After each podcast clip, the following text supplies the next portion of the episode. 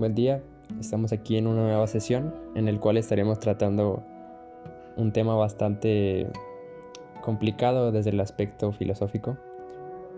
Eh, vamos a tratar la existencia de Dios desde un punto de vista lógico y prácticamente estaremos centrando todo desde la lógica con distintas premisas y argumentos que han dado eh, filósofos a lo largo de la historia. Y principalmente nos estaremos, estaremos fundamentando en las cinco vías de, Santo Tomás de Aquino. Y bien, eh, es cierto que existen bastantes contradicciones, sin embargo, para entender un poco mejor las vías de Tomás de Aquino, pues es necesario leer toda, leer o comprender todos sus escritos porque él todo lo que expresa lo habla como si se dirigiera a sus lectores, quienes ya han leído sus demás obras, por lo que intentaremos explicar en esta ocasión, una por una, eh, representando con ejemplos y dando un contexto general para que quede una mejor explicación. Y iniciamos con la primera vía, que es la vía del movimiento, en, la cual Tomás de Aquino afirma que es, bueno, existe movimiento, siempre ha existido movimiento y se fundamenta porque es el argumento aristotélico. Existe movimiento, pero no puede darse ese movimiento sin que otro, sin que otro cause ese movimiento. Y se refiere al acto y la potencia un objeto puede, estar en acto cuando puede realizar cierta cosa y también puede estar en potencia. No, al revés. Está en acto cuando está realizando lo que puede realizar y está en potencia cuando únicamente lo puede realizar pero no lo está haciendo. Entonces, con, este, con esta premisa, indica que para que exista un movimiento debe haber una causa anterior algo que le dé ese movimiento. Eh, entonces, en el punto de partida, pues este es el hecho de la experiencia. Y,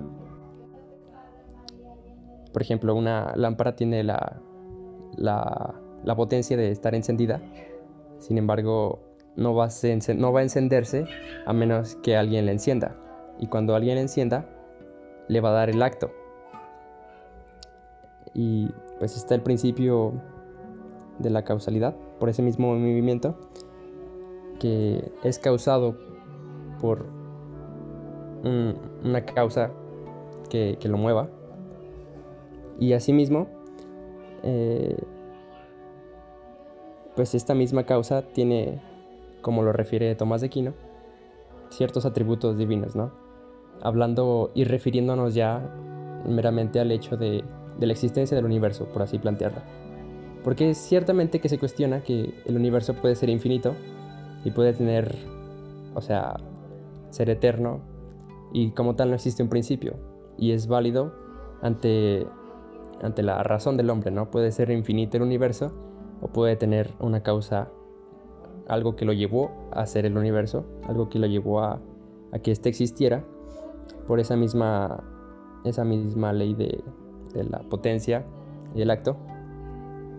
Entonces, habla de Dios como esta primera causa y este Dios es quien le da el impulso, el movimiento, para que, para que el universo pudiera ser, para que el universo pudiera existir, pasando el estado de, de potencia hacia el acto.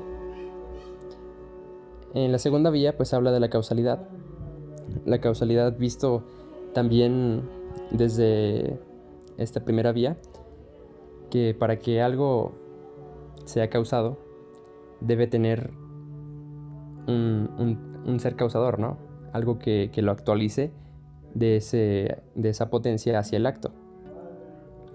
Y finalmente esa causalidad pues debe tener alguna otra causalidad, causalidad y así sucesivamente dentro de una serie de causalidades jerárquicas en donde existe una, un, ser causador, pero que no fue causado, el cual se refiere como Dios.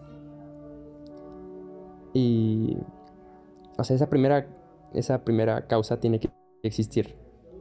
Y, o sea, esa primera causa tiene su principal, por así decirlo, función o su, su potencia y su acto es el de existir, es el de ser. Ser, es el de ser.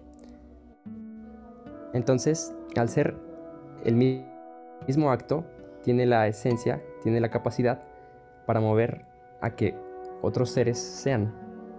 Es decir, que esa primera causa no causada tiene la capacidad, porque está en acto, de hacer que otros sean.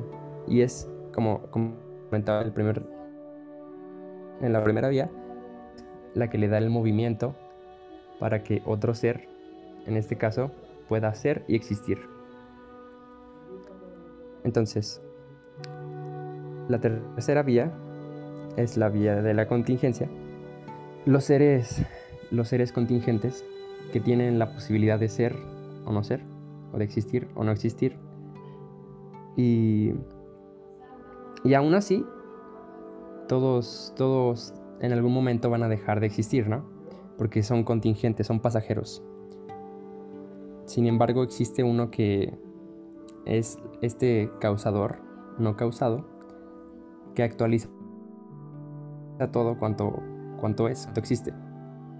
También se refiere a Dios porque ese, ese, ese causador, ese ser que causa y que da el movimiento, no se refiere en un hecho temporal, es decir, que no se remonta a un punto exacto en la historia en la que simplemente fue la primera causa y de ahí se derivó una serie de causas, sino que es una causa, es un causador, pero presente. Es todo aquello que sostiene a los seres contingentes, porque los seres contingentes por sí mismos no pueden sostenerse. Requieren de esa causa, de ese movimiento que da este ser causador. Y asimismo, pues este ser es quien está actualizando constantemente a, los seres que, están en potencia para que se vuelvan acto. Por ejemplo, eh, retomando un ejemplo, sería, existe un vaso encima de una mesa y esa mesa pues se encuentra encima del suelo y el suelo está pues sobre la tierra y Así sucesivamente se van derivando todos los elementos que se necesitan para que el vaso pueda estar donde está. Eh, en ese ejemplo, pues finalmente, si no, si no estuvieran aquellos elementos que hacen que el vaso se encuentre ahí, pues el vaso no podría estar por sí solo. Y en algún momento el vaso dejará de estar ahí, porque es un ser contingente. Sin embargo, pues todo lo demás, a pesar de que es contingente, existe un ser que no lo es y siempre estará ahí. Seguido con la cuarta vía existen grados de perfección. Se encuentra, por ejemplo, un objeto inanimado como una piedra, un librero, madera, por ejemplo, y son tienen un cierto grado de cualidades y asimismo tendrán una jerarquía que poseen grados de perfección. Por ejemplo, de un objeto inanimado puede seguir una flor. Disculpa, Fabián. Tiene vida. Disculpa, Fabián. Sí. Eh, tú nos mencionas que todas las eh, cosas. Tú nos mencionas que, un todas las cosas que se necesita un causante, ¿no? Así es algo que le dé movimiento, pero algo por ejemplo, a la hora que mis padres me procrearon, no se necesitó de mi abuelo. No se necesitó de mi abuelo. Que fue el que procreó a mi padre. Que fue el que procreó pues, a mi padre. Y pues. Por ende, aquí se rompe un poco esta. Un poco esta. Esta serie causal esencialmente esta serie Es decir, que no hace falta que esté el causante. Es decir, para que, no yo falta que esté el causante para que yo cause algo. sí, sí. Sin embargo, lo que tú estás mencionando es una serie de causas lineales.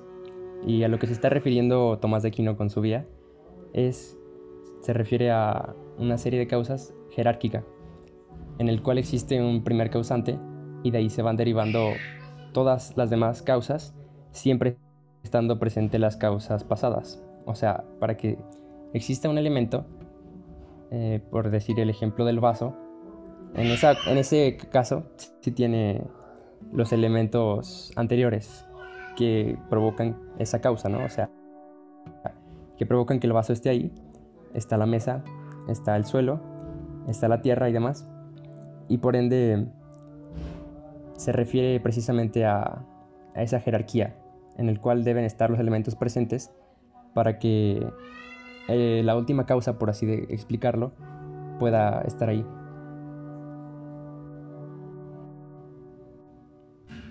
Sí, ¿capisci?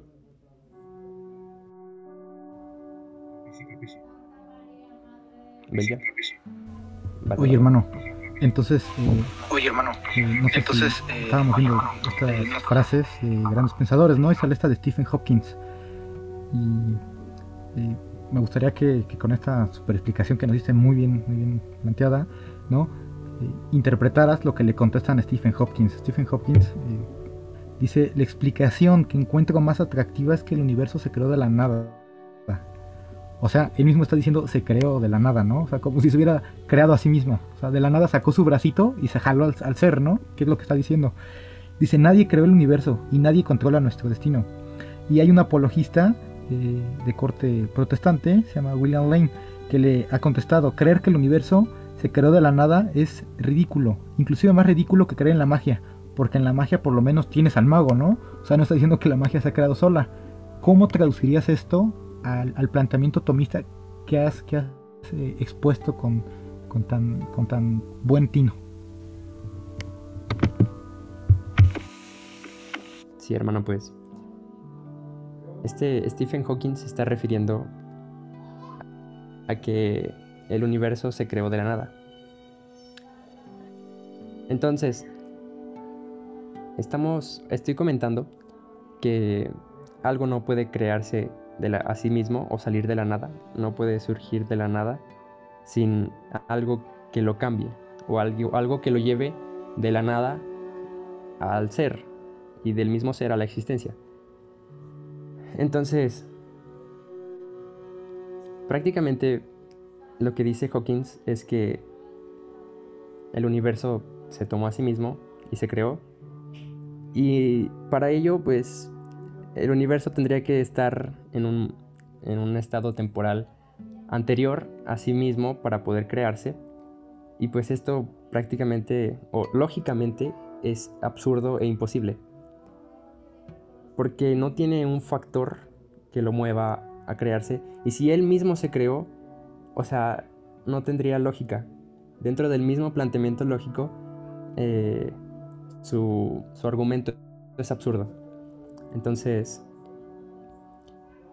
es como si también se refiere dentro del mismo comentario de Hawkins que tenía la necesidad de existir, ¿no? Si no mal recuerdo, o sea, se creó porque tenía la necesidad de existir. Pero de igual forma, esto se contradice porque si algo no existe, no tiene la necesidad de ser. O sea, no, tiene ni una necesidad ni, ni, ni siquiera tampoco podría surgir por azar, sino que debe haber, como estaba mencionando anteriormente, un causador que desee que exista o que sienta la necesidad que exista para que ese causador lo lleve y le dé ese impulso, ese movimiento, para que finalmente pueda existir. No sé cómo lo vea usted. Está, está relacionadísimo con una de las vías que nos ibas a explicar ahorita, ¿no? Eh, y que también es una frase del mismo Hopkins. Eh, él mismo dice, o sea, que el ser viene de sí mismo, ¿no? O sea, aquí no habla del ser incausado, sino que está mezclando la, la, vía del ser incausado, o sea, dice, hay algo que no, sea, que no, ha sido causado por nadie, pero está diciendo que es lo mismo que ha sido causado, ¿no? O sea, dice, el universo se creó de la nada, o sea, dice, el ser incausado fue causado por el incausado, ¿no? Está dándole vuelta, está, terriblemente falaz. Y que está relacionadísimo con su otra frase, ¿no? Que, habla del orden, ¿no? Eh, la, otra frase de, Stephen Hawking eh, dice, porque hay una ley como la gravedad, el universo puede y se creará a partir de la nada. O sea, eh, y ojalá nos, nos pudieras hablar tú y los demás muchachos de esto, ¿no? Él está diciendo hay ley, pero está diciendo pero no hay ordenador, ¿no? Hay orden, pero no hay nadie que haya dado este orden. Hay una ley, pero no hay legislador. Naturalmente, ¿no? Y es lo que las, las ciencias exactas estudian, pues se basan en las leyes naturales. Si no hubiera leyes naturales e universales, no habría ciencia exacta. No se podría hablar de una ciencia exacta ni del impacto que tiene actualmente. Pero curiosamente, aún teniendo esas leyes universales, ¿no? que no son ni siquiera como las leyes de los hombres, que son contingentes y que se cambian, y que aún así sabemos que estas leyes pues las han dado algunos legisladores. Y sin embargo en la ciencia exacta dicen, hay leyes universales que sí tienen una validez tremenda en el ser y en la realidad, pero dicen, pero estas leyes salieron, sabrá Dios de dónde, ¿no? De casualidad. ¿Puedes, explicarnos la vía del, ordenador? Sí, sí, sí, por supuesto. Y creo que se relaciona con la vía de los grados de perfección, porque dentro de esta misma, así como existe los animales, existe el superior que es el hombre, y el hombre con su capacidad de razón, teniendo razón el hombre, tiene esa capacidad para ordenar. O sea, él puede modificar su entorno, mover una cosa por aquí y otra cosa por allá. Y el hombre pues alcanza un grado de perfección bastante alto. Pero más allá existe un ser que es más perfecto que el hombre. Porque, o sea, con todas estas vías que les he mencionado del primer principio, eh, que es necesario que exista un, fundamento y un ser que, que cause todo lo demás, pues este ser tiene la cualidad de que es perfecto. Está en la perfección porque tiene la capacidad de ordenar todo aquello cuanto crea. Es decir, un carpintero, por ejemplo, pues tiene la capacidad para modificar la madera. Claramente él no crea la madera, pero la toma. Y a esto nos referimos con el grado de perfección, porque ese hombre no puede crear la madera, pero sí puede ordenarla, puede modificarla para crear y formar algo. Y en el grado de perfección, Dios en este caso, tiene, tiene el acto de crear a otros seres, de darles de la potencia al acto del ser y hacer que existan. Y todavía más tiene la capacidad de ordenar todo cuanto crea, todo cuanto lleva del acto, de la potencia al acto, para, para que tenga este grado de perfección, ¿no? Algo perfecto no puede crear algo imperfecto, eh, en el amplio sentido. Por ejemplo, nosotros no alcanzamos el, grado de perfección, sin embargo, tenemos una cualidad muy cercana y los hombres pueden crear cosas maravillosas. Sin embargo, todo cuanto crea el hombre es imperfecto, porque el hombre no llega al grado de perfección. Y lo que ordena el hombre viene siendo imperfecto, por su misma cualidad. Pero en este grado de perfección del ser superior de Dios, tiene puede crear algo que es perfecto. Y por eso mismo tiene este orden que nosotros observamos. Precisamente dentro de, para calificar las vías de Santo Tomás, el punto de partida es un hecho de experiencia. Entonces, si nosotros podemos observar estas leyes como la gravedad eh, y demás, pues son leyes que todo el tiempo están presentes y todo el tiempo están en perfecto orden, porque fueron dadas, fueron ordenadas por este ser ordenador perfecto. O sea, la ley de la gravedad nunca va a cambiar desde este sentido, porque siempre las cosas van a caer. Avientas algo arriba y tiene que caer, porque la ley siempre se va a repetir. Y esta ley no, puedo, no pudo haber sido creada o no pudo salir de la nada, sino que al ser, por así decirlo, perfecta, pues siempre se va a estar repitiendo fue ordenada por un ser necesariamente perfecto. ¿O bien? ¿Sí, hermano? Entonces, eh, entonces, por lo que nos, acabas, de decir, eh, nos eh, estás, queriendo, nos estás decir queriendo, decir que existe, un, orden, y por lo tanto un por ordenador. Entonces lo podemos ver de la manera en que eh, supongamos en un terreno este, muy, en una comparación muy básica, eh, si ponemos que el ordenador en este caso fuera un jugador que crea el juego y en el juego él pone las reglas que en este caso serían órdenes o leyes naturales y nosotros somos pequeñas fichitas que estamos jugando en el tablero. esto daría posibilidad a que existiera un segundo jugador, en este caso un segundo ordenador. ¿Podría ser esto posible? Pues la cuestión aquí con un segundo ordenador es que no tendría esa cualidad de ser perfecto. Porque hablando por ejemplo de Dios, es un ser totalmente perfecto que tiene que puede ordenar, que puede crear y llevar seres de la potencia al acto y él los ordena. Sin embargo, para que existiera otro ordenador no podría ser, porque existe solamente un primer principio que tiene esta posibilidad, esta cualidad para, para ordenar. Y si existiera otro ordenador, sería menos imperfecto que el primero, porque ya sería creado, o sea, sería un ordenador creado por el primer principio, que en este caso es Dios. Es como si Dios inventara otro Dios, pero no podría ser Dios porque no tendría esa cualidad. Sería algo, alguien, un ser creado y perdería esa cualidad de perfección. Entonces, siendo, perdiendo esa cualidad de perfección, no podría tener esa función o esa cualidad de ser un ordenador. O sea, no podría ser ese segundo ordenador que, que pusiera las piezas en el tablero como tú mencionas.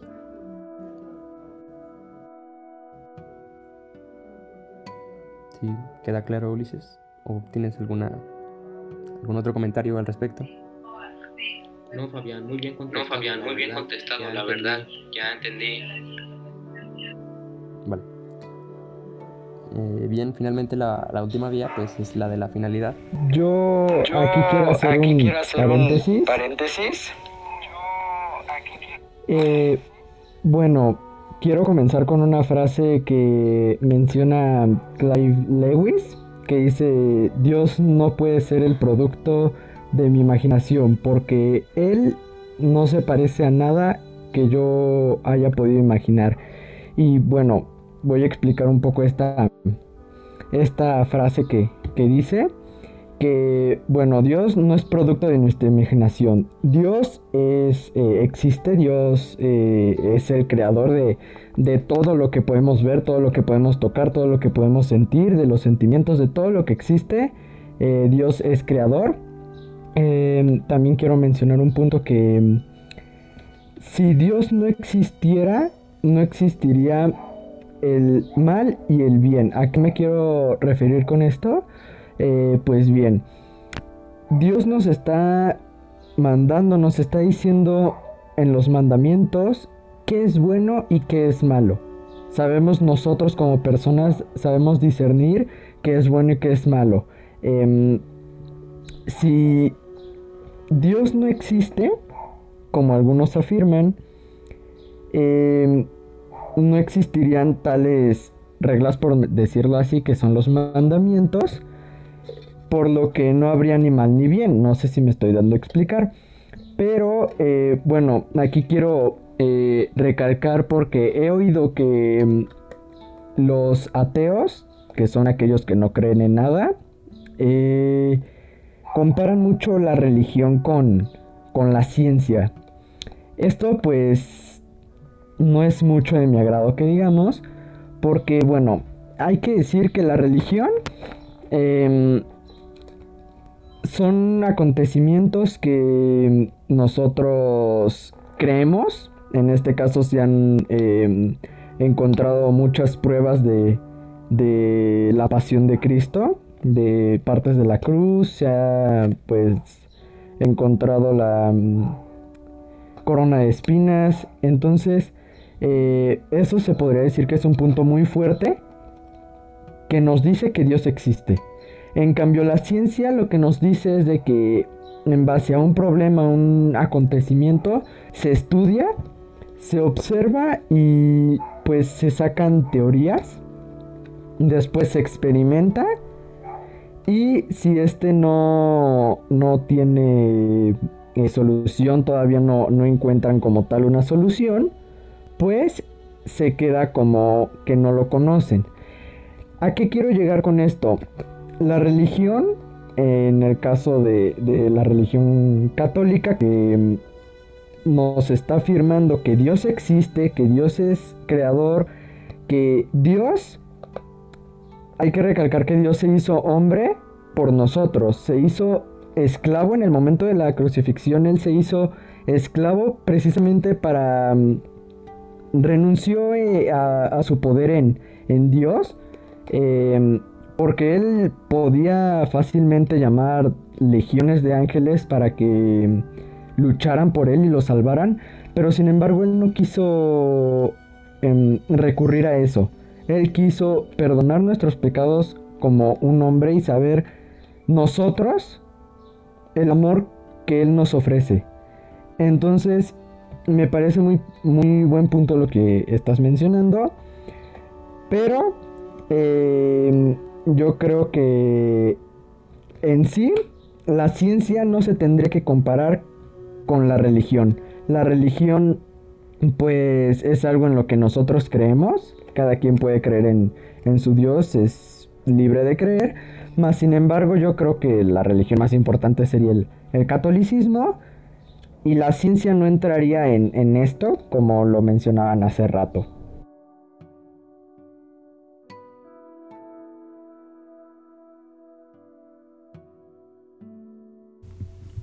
Aquí yo creo que, mm, ciertamente nuestra fe para nosotros es importantísima, ¿no? Eh, claro, nosotros, pero eh, el pensamiento, ¿no? En, su universalidad, eh, pues no, no podemos decir que es la más importante. Ciertamente lo es para nosotros. Para mí mi fe es la más importante y, la, mejor, ¿no? y yo tengo fe en eso pero también eh, respeto la belleza de, las demás fes, ¿no? Mi abuelo, pues él nació en el Islam y, yo sé que para él es muy importante. Y aquí yo creo que lo que necesitamos eh, ver, viejo, es un poquito el pensamiento, ¿no? La, la ciencia tiene su aspecto religioso, tiene su aspecto religioso, primeramente porque se basa en la fe, ¿no? hemos hablado de Stephen Hopkins, podríamos hablar de Bacon, y de tantos otros, ¿no? que son hombres que, plantearon avances en el caminar experimental, en el caminar científico positivo, pero no lo hicieron de la nada, ¿no? Eh, siempre se han estado basando en sus antecesores. Eh, Bacon se basó en Nicolás de Cusa, eh, de Bacon se basa Newton y Newton apoya a Einstein, Einstein a, a Stephen Hopkins, ¿no? Al final son hombres que tienen fe en los mismos científicos, entre ellos se tiene fe. Se tiene fe en la misma capacidad de conocer la realidad. Pero además también la ciencia tiene un aspecto religioso y es muy hermoso, ¿no? De hecho, la ciencia nos puede decir mucho de Dios. ¿Por qué? Porque nosotros en, la fe conocemos a Dios por su revelación, como tú has mencionado, la encarnación y todo, son aspectos de la fe. Pero la ciencia nos puede dar muchísimos aspectos del ser de Dios como ser de causa, ¿no? podemos conocer estas leyes universales, su belleza y su complejidad. ¿No? Hay científicos que se han vuelto profundamente religiosos al contemplar el gran misterio de Dios en estas leyes universales, ¿no? estas leyes universales que, son amplísimas, ¿no? La ciencia eh, ve las pinceladas en este lienzo precioso que es el universo. Mi madre es médico y ella me comentaba que ella viendo las células, toda la complejidad cuando estuvo en estudios, se quedó sorprendida, dijo que es que esto no lo pudo haber hecho el, azar, ¿no? O sea, es imposible. Eh, esto del azar, pues nosotros les comentaba, ¿no? Eh, si ustedes ponen una bomba un millón de veces a un pedazo de madera, pues no sé, pero yo creo que nunca va a salir una silla, ¿no? Jamás de estas explosiones van a, va, a salir una silla bien hecha. ¿no? El universo explotó, sí, pero el orden que salió de esa explosión jamás pudo haber tenido la complejidad y la belleza de estas leyes universales, de este, de este orden. Entonces la ciencia es un camino para llegar a Dios. La ciencia es de lógica, es de estudiar las leyes universales que nos conectan con la ley del ordenador, ¿no? con la vía del ordenador, con la vía de la causalidad que tan, que tan bellísimamente Fabián nos ha explicado. Eh, ahorita ponían esta imagen, ¿no? Estábamos viendo esta imagen que compartieron en, nuestro grupo de WhatsApp y, me, encantó, ¿no? La de, déjenme salir lo de, un poco de filosofía inclina la mente, ¿no? Filosofía o ciencia, inclina la mente del hombre al ateísmo, pero profundizar en la ciencia y en la filosofía lo conduce a la verdadera religión, ¿no? Nos conduce verdaderamente a Dios. Porque todo tiene un fin, ¿no? Al final eh, tenemos que ver todo este orden que se encamina a algún lado. Y es justamente la vía que nos va a terminar de explicar Fabián, ¿no? Me gustaría que tomara la palabra y seguimos comentando.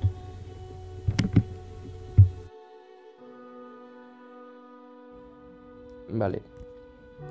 Pues la última vía que queda es la vía de la finalidad, en la cual, eh, existe, existen distintos niveles de inteligencia y ciertamente también hay seres que no poseen inteligencia alguna y que se conducen hacia un fin, pero son movidos por una inteligencia que los puede mover. Por ejemplo, eh, un lápiz, un papel no se pueden mover porque son objetos inanimados y carecen de una inteligencia como tal, pero tienen un fin, el cual es el lápiz escribir y bueno, hablando de escribir como marcar con con cualquier material que contenga algún otro material con el fin de escribir algo. Y el papel pues tiene la finalidad de, de que alguien escriba, de que se escriban ciertas cosas, por poner este ejemplo, en él. Pero por sí mismos no pueden actuar, o sea, no tienen esa inteligencia. Pero por ejemplo, un hombre sí puede actuar sobre ellas. Y mencionando los grados de perfección antes mencionados, así como existe el hombre con ese grado de perfección, existe Dios. Es, Dios es y tiene un grado de perfección más alto que el hombre. Y es este quien conduce a, los demás seres a su fin. Eh, es por eso que hablamos de este orden o sea, todo el orden que nosotros podemos apreciar en nuestro entorno, en nuestra realidad, no pudo ser surgido de la nada, sino que tiene que tener este ser ordenador que le dé el fin para el cual está hecho, ¿no? Para que le dé ese fin y le dé su esencia. Sin embargo, el hombre tiene esta cualidad de que es libre, ¿no? El hombre tiene libre albedrío, como le llama también Santo Tomás. Y él tiene absoluta libertad. Sin embargo, Dios lo ha hecho también con un fin. Y no se trata de que Dios lo controle o lo mueva a actuar, porque tiene esta libertad, sino que lo ha llamado a un fin. Y como tiene una inteligencia bastante superior el hombre, esa inteligencia debe alcanzar el máximo esplendor llegando a aquella inteligencia que es más grande que él. En este caso, llegar a Dios. Y ese es el fin del hombre. El fin del hombre es alcanzar la felicidad, como le llaman algunos, eh, alcanzar su autorrealización, pero únicamente se cumple al llegar a su creador. Se cumple al llegar a Dios, porque ese es el fin para el cual está llamado.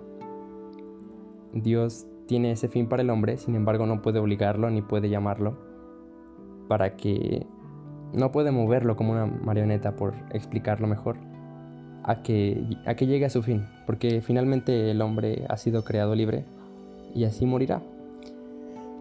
Y me gustaría comentar la, la paradoja en este, en este preciso momento, porque estoy tratando este, este punto, eh, sobre Dios y sobre el hombre, ¿no?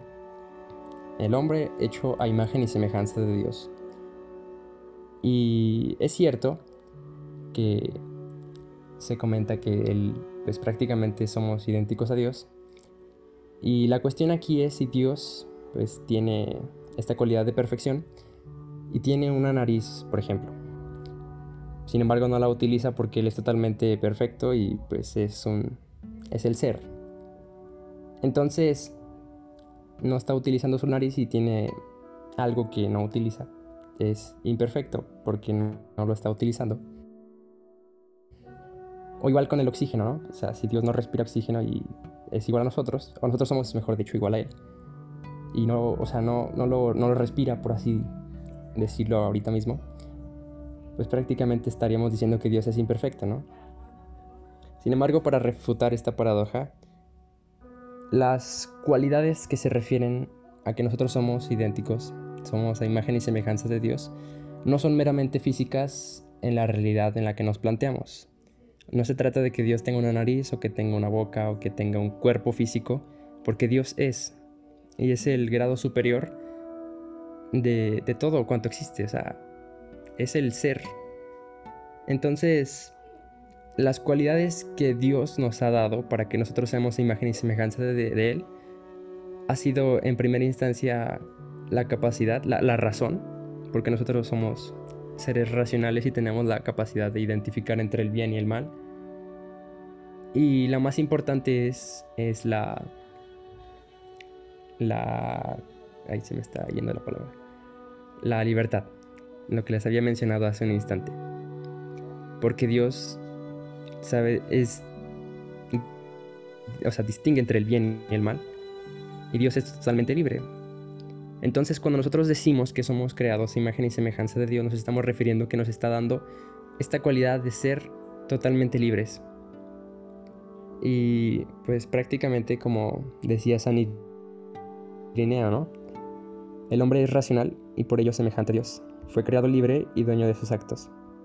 San Irineo del León entonces, no se trata de que nosotros seamos imagen y semejanza de Dios y tengamos un cuerpo físico. El cuerpo físico se nos ha dado por alcanzar esa perfección porque todo nuestro cuerpo está hecho para algo. O sea, tiene una función primordial y todo nuestro cuerpo es perfecto. Y está hecho para tener las condiciones necesarias para que nosotros podamos vivir.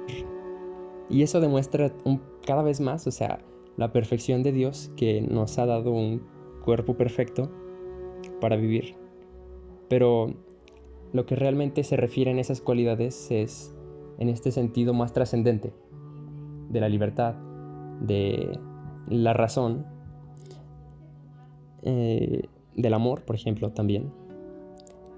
Entonces, bueno, no sé si alguien tenga algún comentario en este momento. Yo sí tengo uno. Quiero decir eh, una pequeña parte del libro de Joseph Ratzinger y el binomio fe y racionalidad, que dice que actualmente vivimos en una época de superficialidad, apatía, indiferencia y evasión. Esto me parece muy cierto, pues ahora los que se dicen ser ateos, en realidad no creen en Dios porque no conocen su religión. Em,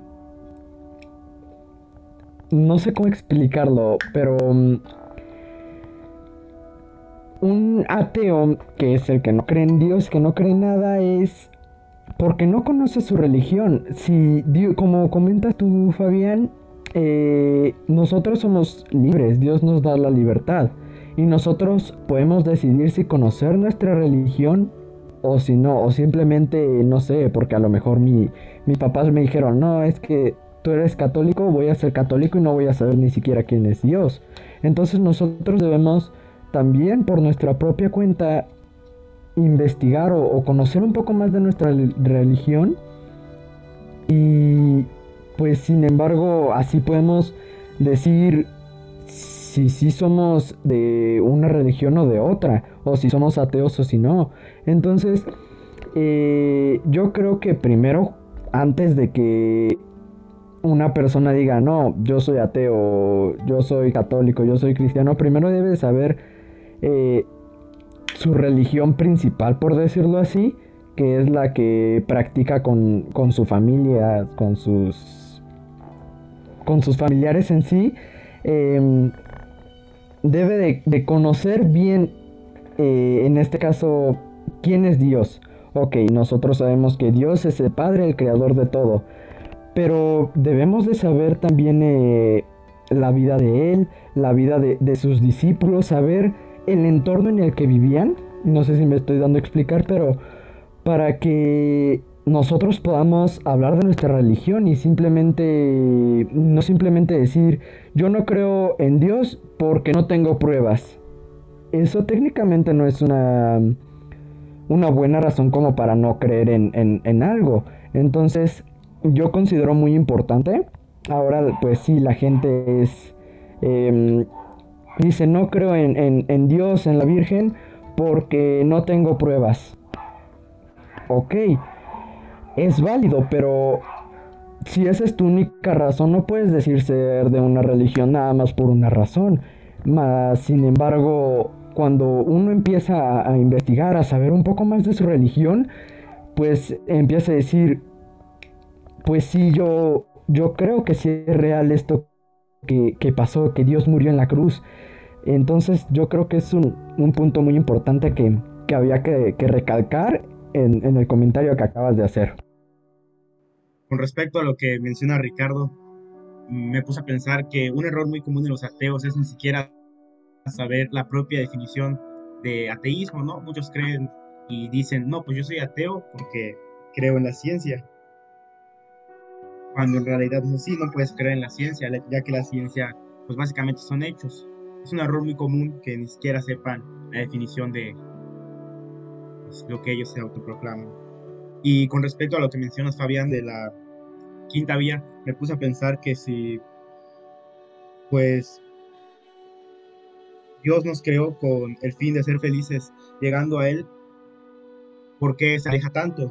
¿Por qué pues, nos hace pasar por guerras, por maldad, entre otros? ¿No era más fácil simplemente que nos quite la maldad? ¿Para quedarnos libre albedrío? Simplemente pues, para hacer el mal, ¿no? y esto contradice, contra, contradice, contradiciría el hecho de que pues es todo bueno, ¿no? Es, es un que tiene toda la bondad. Y también se podría decir que es un dios egoísta. Decir que es un dios egoísta, ya que nos hace pasar por sufrimiento e idolatrarlo con la excusa de alcanzar la felicidad.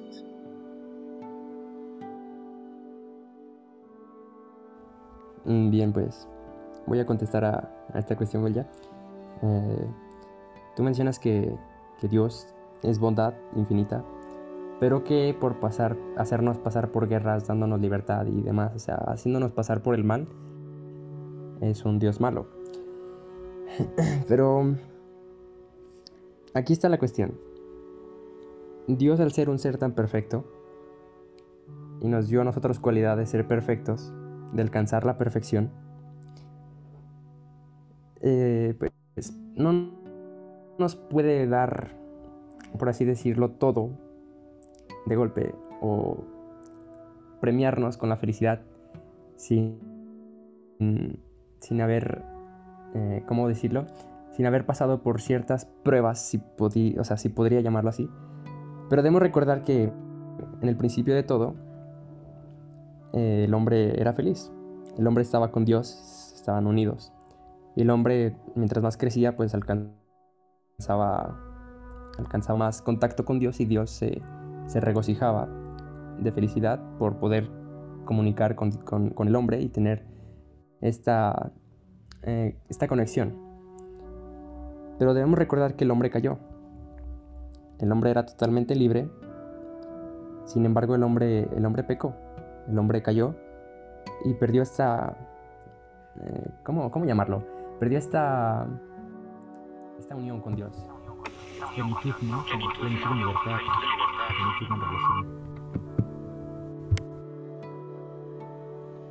Sí, ciertamente perdió, perdió esta plenitud que tenía con Dios.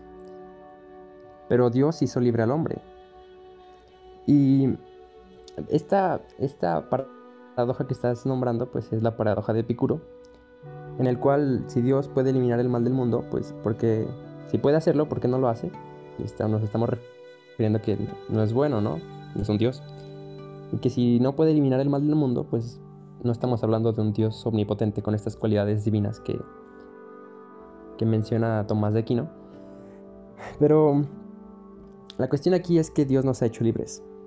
El hombre pues es el único que puede ir en contra de su naturaleza, porque finalmente Dios nos ha hecho seres perfectos, nos ha hecho a su imagen y semejanza, y como somos creación de Dios, somos buenos, somos perfectos desde esa perspectiva de que somos una creación de un ser perfecto. Pero el hombre al tener esa libertad, esa cualidad que Dios le ha dado, ese don, es el único que puede corromperse. O sea, Él es el que puede ir en contra de su propia naturaleza, en contra de, de ese bien al que está llamado, de ese bien al que fue creado, y actuar en mal. Y así como Dios le dio esa libertad, pues Dios como tal no puede tomar al hombre, como lo había mencionado anteriormente, no puede llevarlo como una marioneta para que haga el bien, sino que le da una libertad y esa libertad pues el hombre elige qué hacer, elige, es dueño de sus actos. Y es por eso que nosotros podemos observar maldad en el mundo, guerras, conflictos eh, y todo cuanto te imagines. Eh, se parece mucho a la analogía en la cual dice que si Dios puede crear una piedra tan pesada que ni siquiera él mismo podría cargar, pues se refiere al hombre. Y es que no se trata de que no pueda cargar con la piedra, sino que él mismo ha, decidido darle ese don, esa libertad, para que el hombre elija si quiere estar con él o no. Y nosotros en nuestra vida tenemos la, libertad de decidir si queremos seguir el bien o el mal. Sin embargo, tiene una trascendencia de fondo, porque si el hombre busca la justicia, la sabiduría, y con su libertad busca alcanzar el bien, no en esta vida, pero en la otra será premiado. Y es esta la verdadera vida que nosotros hablamos, por ejemplo, en el, en el cristianismo, en el catolicismo, esta, esta vida eterna que nosotros buscamos alcanzar. Porque es cierto que existe corrupción en el mundo, maldad, y todo es parte de la vida, porque es la libertad que tiene el hombre, el libre albedrío que tiene el hombre. Pero no por ello, pues tú vas a decidir, bueno, es que el mundo es malo, yo soy malo. Sino que tienes que tener dentro de ti una convicción tomando tu propia decisión para ver hacia dónde quieres llegar. Si quieres seguir y alcanzar el fin al que estás llamado o si quieres ir en contra de tu propia naturaleza. ¿Algún otro comentario, Bella, o alguna respuesta?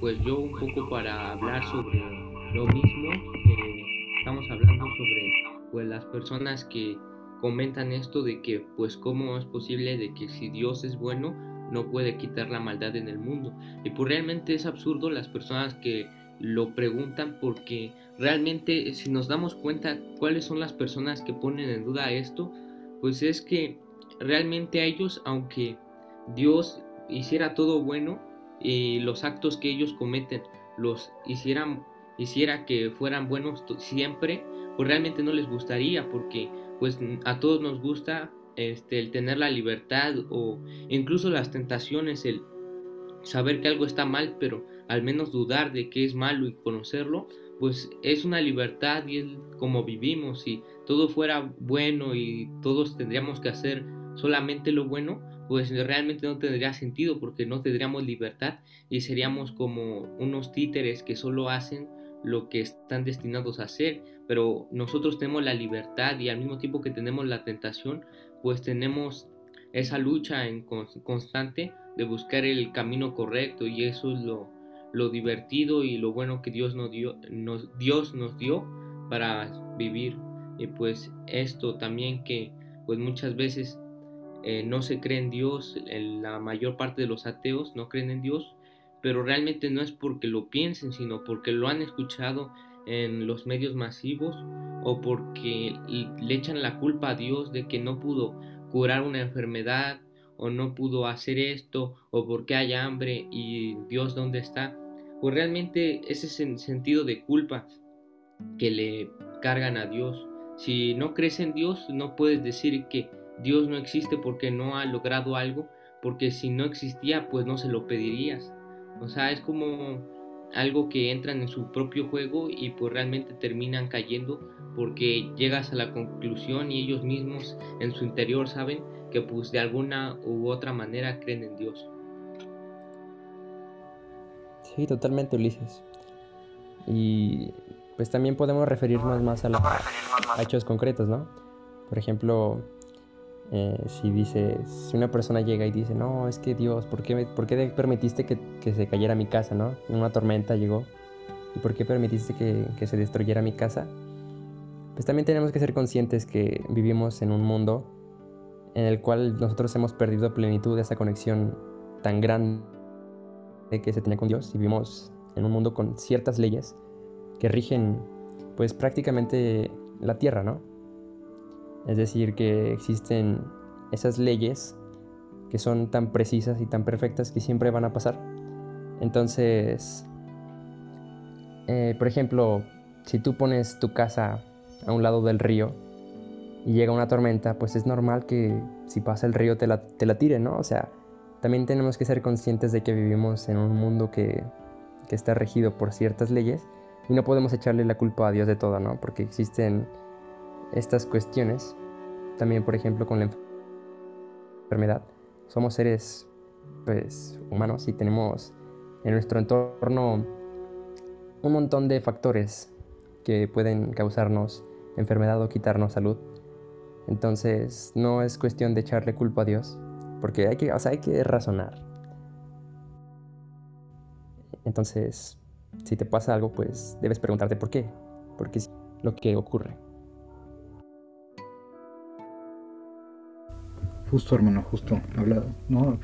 Eh, conectando cosas que has dicho, que muchos conectar esto, ¿no? La verdad nos hace libres. La verdad nos hace libres y pues la verdad no, se, no va a llegar mágicamente, ¿no? Llega razonando, como lo has dicho. La verdad se alcanza en, en, esto que también tú mencionabas, ¿no? Somos imagen y semejanza de Dios, no porque Dios sea un hombre de carne y hueso como nosotros, sino porque tenemos la libertad, el razonamiento y la capacidad de amar, ¿no? La trascendencia en el amor. Y llegamos a la verdad razonando lógicamente, o sea, no, no por gusto, no por decir, ay, es que pues yo como que siento que es así, como que creo que es así. No, o sea, no, no, no, podemos llegar a la verdad nada más en una actividad interior de decir creo, me gusta, siento bonito así, entonces así tiene que ser la verdad.